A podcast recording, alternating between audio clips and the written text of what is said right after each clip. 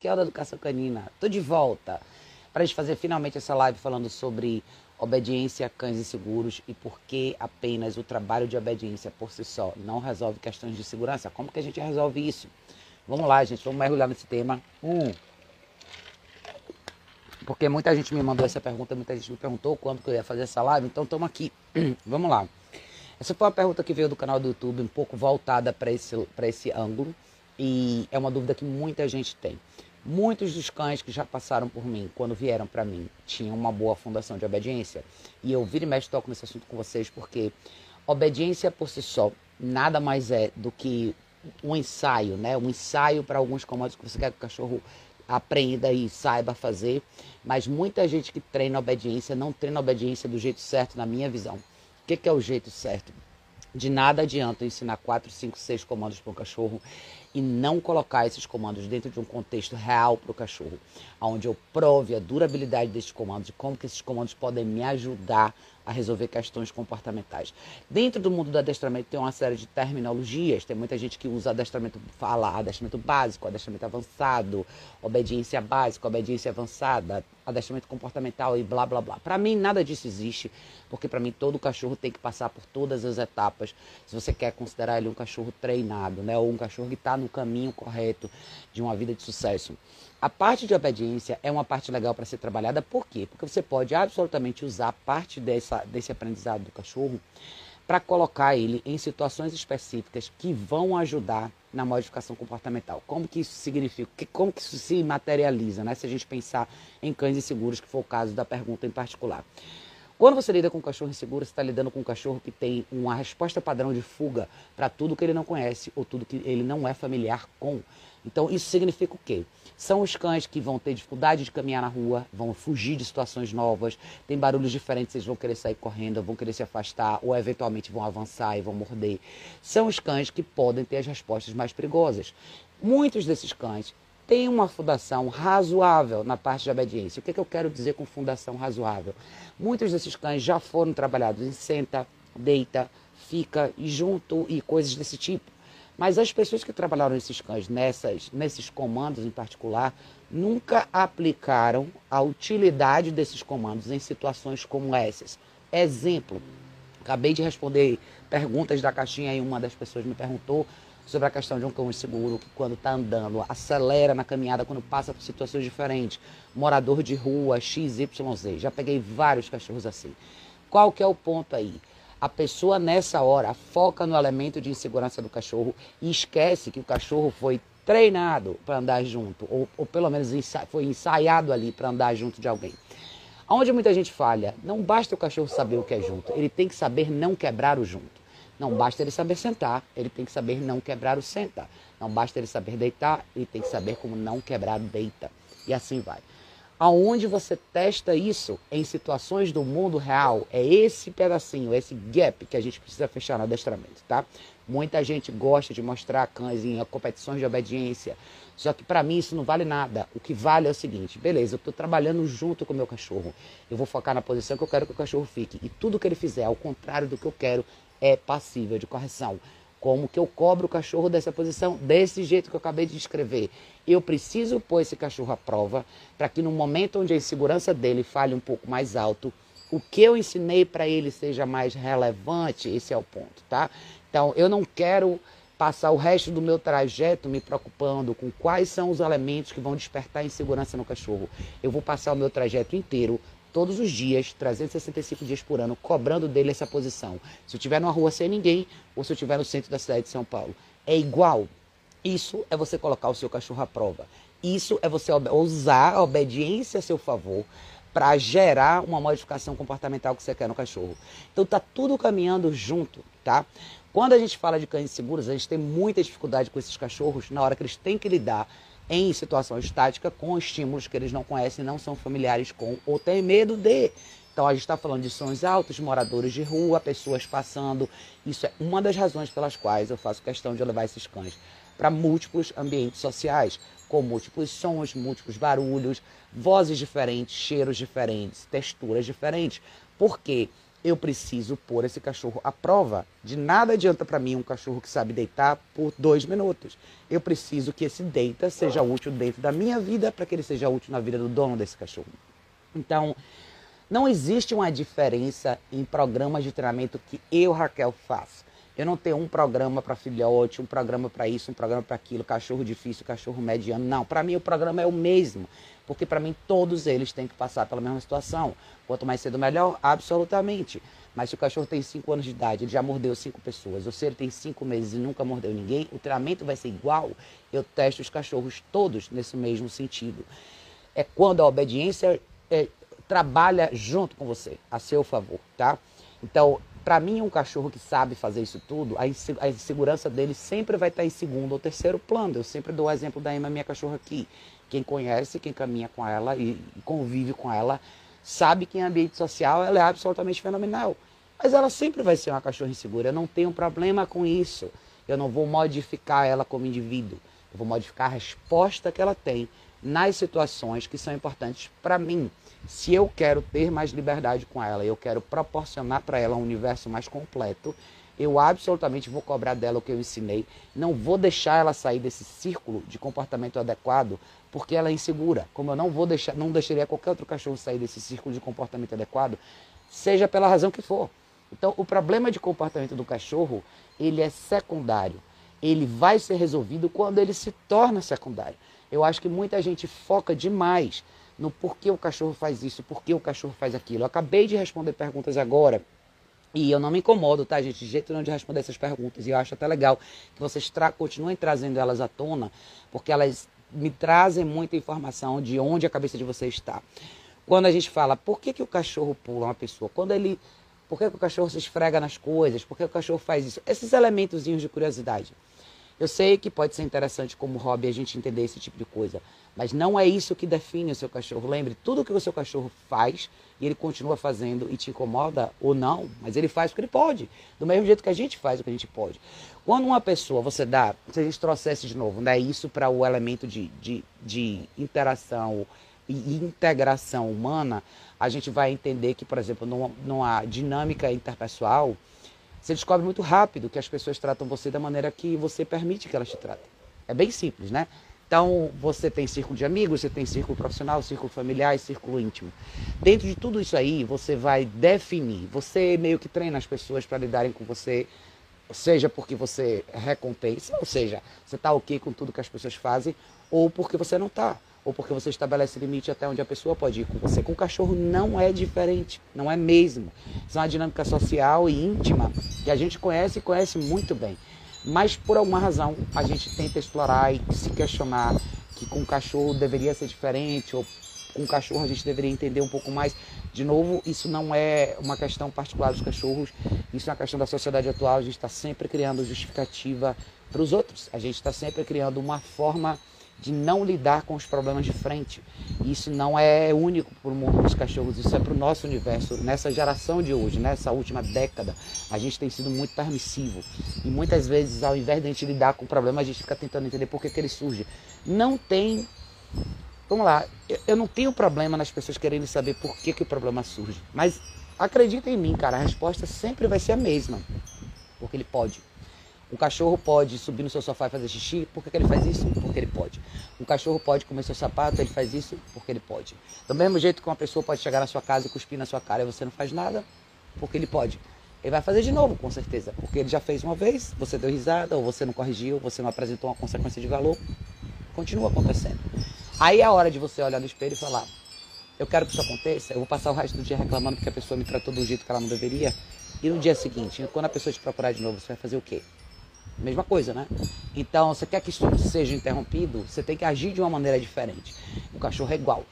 A, a grande vantagem com os cachorros é os cães não levam nada pro pessoal. Zero. Não existe essa, esse processo de intelectualizar e digerir a informação e, e, e ruminar sobre isso. O cachorro simplesmente vai entender, tá bom, eu não posso fazer isso, ok, vou parar. Então, tem muita coisa que é simples nesse aspecto. E eu acho que a insegurança ela é tratada com um pouco mais de delicadeza em todas as esferas, humana e canina, porque ela remete a gente a questões de fragilidade, remete a gente a, a, esse lado mais suave que a gente tem. E a gente tenta constantemente justificar isso para que a gente não tenha que lidar com isso. É, é, a nossa mente não foi programada para corrigir fragilidade, para corrigir qualquer elemento de fraqueza ou qualquer demonstração de vulnerabilidade, talvez. E eu não acho que é por aí, tá? Eu acho que tem coisas que são muitas vezes mascaradas como fragilidade e a gente tenta justificar isso não tomando a atitude que a gente tem que tomar. O cachorro de nervo fraco é um cachorro que precisa muito viver com uma pessoa de nervo forte. A gente fala no universo humano que os opostos se atraem, né? E eu absolutamente acredito nisso. Eu acho que quando você tem indivíduos diferentes, eles tendem a se completar. Quanto mais parecidos vocês são, mais bater cabeça vocês vão. Isso no universo humano é similar também. Você pega duas pessoas de personalidade muito forte, existe uma chance de num relacionamento íntimo elas não darem certo, porque são duas pessoas que vão querer conduzir esse barco, versus você ter uma pessoa que tem uma personalidade um pouco mais mediana, não necessariamente tão diferente assim, mas que precisa desse elemento de motivação maior, precisa desse elemento de, de liderança. Então, eu sempre falo que para existir um professor, precisa existir um aluno. E se a gente trouxesse essa tradução para o universo dos cães, seria para cada cachorro de nervo fraco, o mundo precisa de uma pessoa de nervo forte. Uma pessoa que não enxergue aquilo como um pedacinho de manteiga prestes a derreter. Pelo contrário, eu quero endurecer essa manteiga. Eu vou pegar ela, vou pôr ela na geladeira, vou mostrar que ela pode ficar sólida. E você não desfaz o elemento da manteiga, você só modifica como ela fica ali na sua frente, tá? Cães de nervos fracos são assim. Eles absolutamente são cachorros que gravitam automaticamente para pessoas de nervo forte. Isso é muito nítido. Eu tenho uma cachorra assim na minha casa. Ela absolutamente prefere estar comigo do que com as outras cachorras. Até. Ela sabe que comigo tudo vai dar certo. Não tem nenhuma dúvida em relação a mim. Eu não tenho problema em corrigir ela por conta disso. E ela não tem problema em ser corrigida por mim em função disso. Então, já dei vários exemplos da Emma aqui para vocês. E principalmente quando a gente fala de caminhada na rua, em movimento, né, você tem respostas diferentes de insegurança. Fuga é uma delas, ataque é outra delas. Hoje eu estava vendo um formulário de uma pessoa falando sobre um cachorro que ela adotou recentemente aqui nos Estados Unidos. E ela está super assustada com o cachorro, porque o cachorro não deixa ninguém se aproximar dele. Então, qualquer pessoa que se aproxima do cachorro, ele late. É uma coisa que ela não sabe muito o que fazer, porque ela acabou de pegar esse cachorro. O cachorro teoricamente só entre aspas aceita ela, mas não deixa que ninguém se aproxime. Esses são os cães mais perigosos, porque você não tem uma relação de confiança com esse cachorro ainda. Dito isso, você não está preparado para ser esse elemento de espinha mais dura que vai mostrar para o cachorro: não, não, eu não quero saber do seu passado. Isso aqui você não vai fazer. É muito essa mentalidade que eu quero que vocês enxerguem quando vocês estão lidando com cães inseguros. E não é que eu desconsidero é, lado emocional e o bem-estar do cachorro. Pelo contrário, tá, gente? Isso é você preservar o cachorro numa esfera de previsibilidade que é importante para o cachorro continuar performando.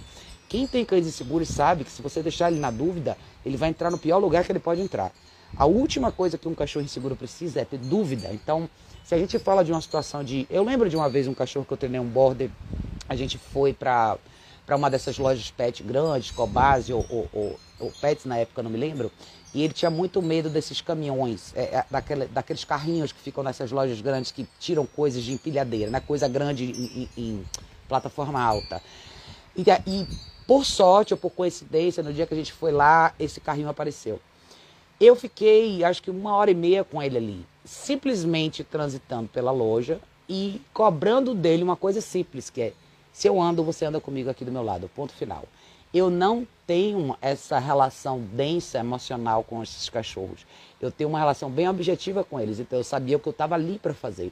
E foi super curioso porque os donos estavam comigo e eles falaram: Nossa, Raquel, eu nunca imaginei que ele pudesse passar tão perto e ficar tão bem. Inclusive, ele deitou comigo enquanto o rapaz estava tirando as coisas da, da prateleira e tudo mais. E eu falei: é, a resposta é muito simples. É aonde o cachorro identifica a sua, na sua certeza a fonte de tudo que ele precisa.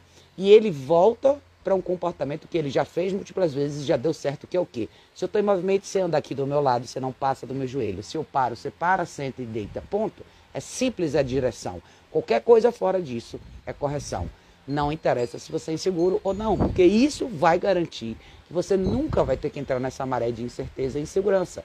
Então nunca deixe um cachorro inseguro na dúvida E eu acho que as pessoas deixam o cachorro inseguro na dúvida porque elas têm receio de corrigir insegurança. Então, aí eu tô andando, meu cachorro sabe junto direitinho, ele anda direitinho, porém, se passa um saco de supermercado voando do outro lado, se passa uma velhinha de bengala do lado de cá, se passa qualquer coisa, o cachorro tenta sair correndo.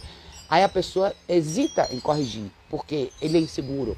É aonde todo mundo falha, justamente nesse degrau em particular, tá? Então, de novo, saber a obediência por si só garante tudo? Não, porque saber a obediência não significa saber ser cobrado de uma obediência sólida. Acho que essa é a grande diferença. Muitos cães, como eu falei para vocês, sabem comandos de obediência quando vem para o treinamento. Mas mordem, latem, choram na caixa de transporte, tentam atacar pessoas. Esse não é o ponto. Esses cães não são cobrados pelas coisas que eles já aprenderam, da maneira como eles deveriam ser. Se eu falei deita, é deita. Eu não quero repetir. Eu não estou aqui rezando um texto, eu preciso falar uma coisa uma vez só e você fazer.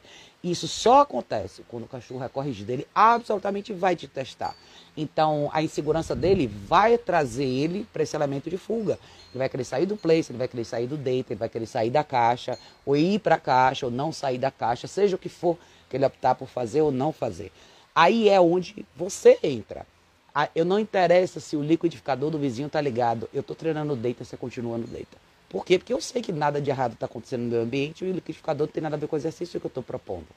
Essa é a certeza e a objetividade que todo condutor tem que ter quando lida com o cachorro inseguro. Talvez seja esse o elemento que falta. Mandia falou, liderança e confiança é o que a pessoa precisa passar para esse cão. Absolutamente. Então aí Talvez vocês entendam, talvez agora um pouco, por que eu falo tanto de traço de personalidade, por que eu falo tanto de postura humana nessas, né, em situações desse tipo, quando a gente está falando de treinamento de cães. Muitos dos questionamentos que tem por aí tem a ver com isso, são questionamentos humanos. Por que, que o cachorro faz isso? Mas por que quando eu fui na casa de fulano ele mordeu a canela de não sei quem? Por que, que nessa situação particular eu sinto dificuldade de fazer isso? Por que, que ele responde assim e assado? O cachorro pode seja porque a atitude vem de um lugar de insegurança ou não, ele tenta, não existe consequência de valor, ele, ele valida e ele continua fazendo. Nós também somos, somos dessa mesma maneira. Tudo que a gente faz que não vem com a consequência de valor atrelada a, é automaticamente validado como a escolha correta. E isso vale para como a gente se comporta com a gente mesmo, como a gente se comporta no trabalho, como a gente se comporta em relação íntima, em relação de amizade, em relação profissional, o que for tá? Quando você faz uma coisa errada, ninguém te corrige, você não sofre consequência nenhuma por isso. Imagina, você vai continuar fazendo, né? Claro, o cachorro não é diferente, tá? Então eu quero muito que vocês tenham essa visão mais objetiva nesse ponto particular. Isso não vale só para cães inseguros, isso vale para qualquer cachorro. Então, eu vou dar um outro exemplo. Muitos cães inseguros gravitam para serem os cães mais perigosos. Os cães mais difíceis que eu já atendi até hoje começaram com traços de insegurança. Aonde está o grande risco? Quando essas, essas traduções e apresentações de sinais de insegurança começam a ficar perigosas, isso começa com o cachorro latir, para você olhar mais fixamente para você, ir na sua direção, eventualmente avançar e você ou morder alguém. Muitos desses cães chegam a morder alguém. Uma vez que isso acontece, o cachorro ganha um poder um pouco maior. Ou seja, o poder dele vem da gasolina de um lugar exatamente errado, o pior lugar dele, do lugar mais frágil dele, do lugar mais fraco dele, que é a insegurança. É um ataque de desespero, um ataque de pânico. Só que ele não é corrigido, então ele é automaticamente validado.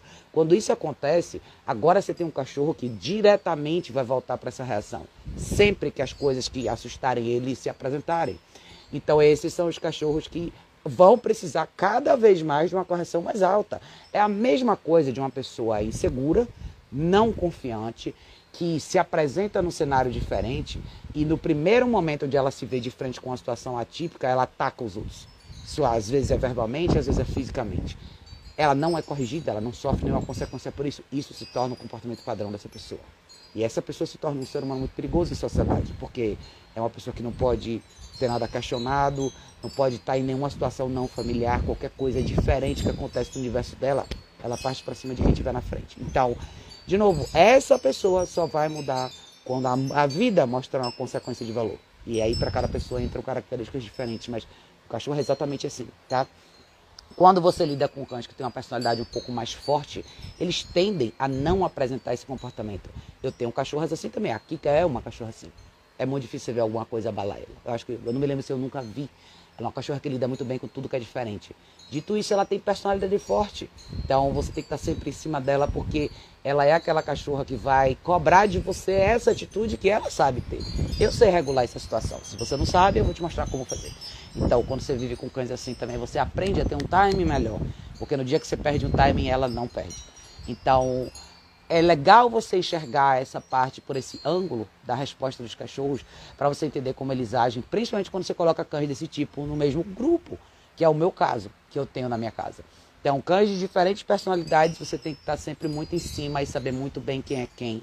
E um cachorro mais confiante exige um timing cada vez mais limpo, cada vez mais perfeito da sua parte, versus um cachorro inseguro que não que ele não vai te cobrar isso, o seu time tem que ser muito bom, mas a, a consequência do seu time errado é outra. É ele continuar graduando cada vez mais para um comportamento que vem da insegurança versus um comportamento que vem de tudo que você ensinou. Então, o, o resumo aqui seria: tudo que você ensina para o cachorro tem que ser aplicável dentro do seu dia a dia com o cachorro e tem que ser usado a seu favor para resolver os problemas de comportamento que o seu cachorro eventualmente vai te apresentar. Ele absolutamente, a parte de obediência, absolutamente pode ser extremamente útil para você se você for por essa linha de raciocínio. Eu ensinei, eu vou cobrar solidez e vou multiplicar essas experiências. Então a parte de exposição social é para isso, para você multiplicar cenários e experiências diferentes e absolutamente cobrar o cachorro, porque é aí que você vai ter a oportunidade de cobrar ele e ver até onde vai a resistência dele em tudo que você ensinou em situações diferentes, tá? Então eu queria deixar essa live aqui com vocês, eu acho que é um assunto legal, eu não, não acho que eu preciso ir tão longe, eu acho que a ideia é essa, mas pensem direitinho sobre isso, tá? Não se questionem tanto, não hesitem tanto.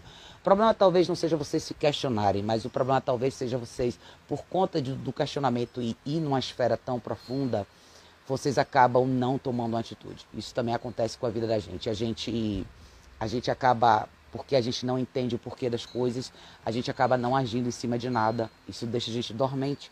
Então você fica meio que num limbo. Vou estar sempre girando em torno do, do questionamento, da resposta que talvez eu nunca venha encontrar. E se eu não encontrar essa resposta, significa o quê? Que eu nunca mais vou fazer nada com meu cachorro? Não. Talvez a resposta não esteja tão clara para todo mundo agora, mas a atitude tem que vir com uma resposta clara ou não, tá? Mas era isso, tá, gente? Espero que vocês tenham gostado. Vai ser um pouco mais curta que o normal essa live. A ideia era só passar essa informação para vocês.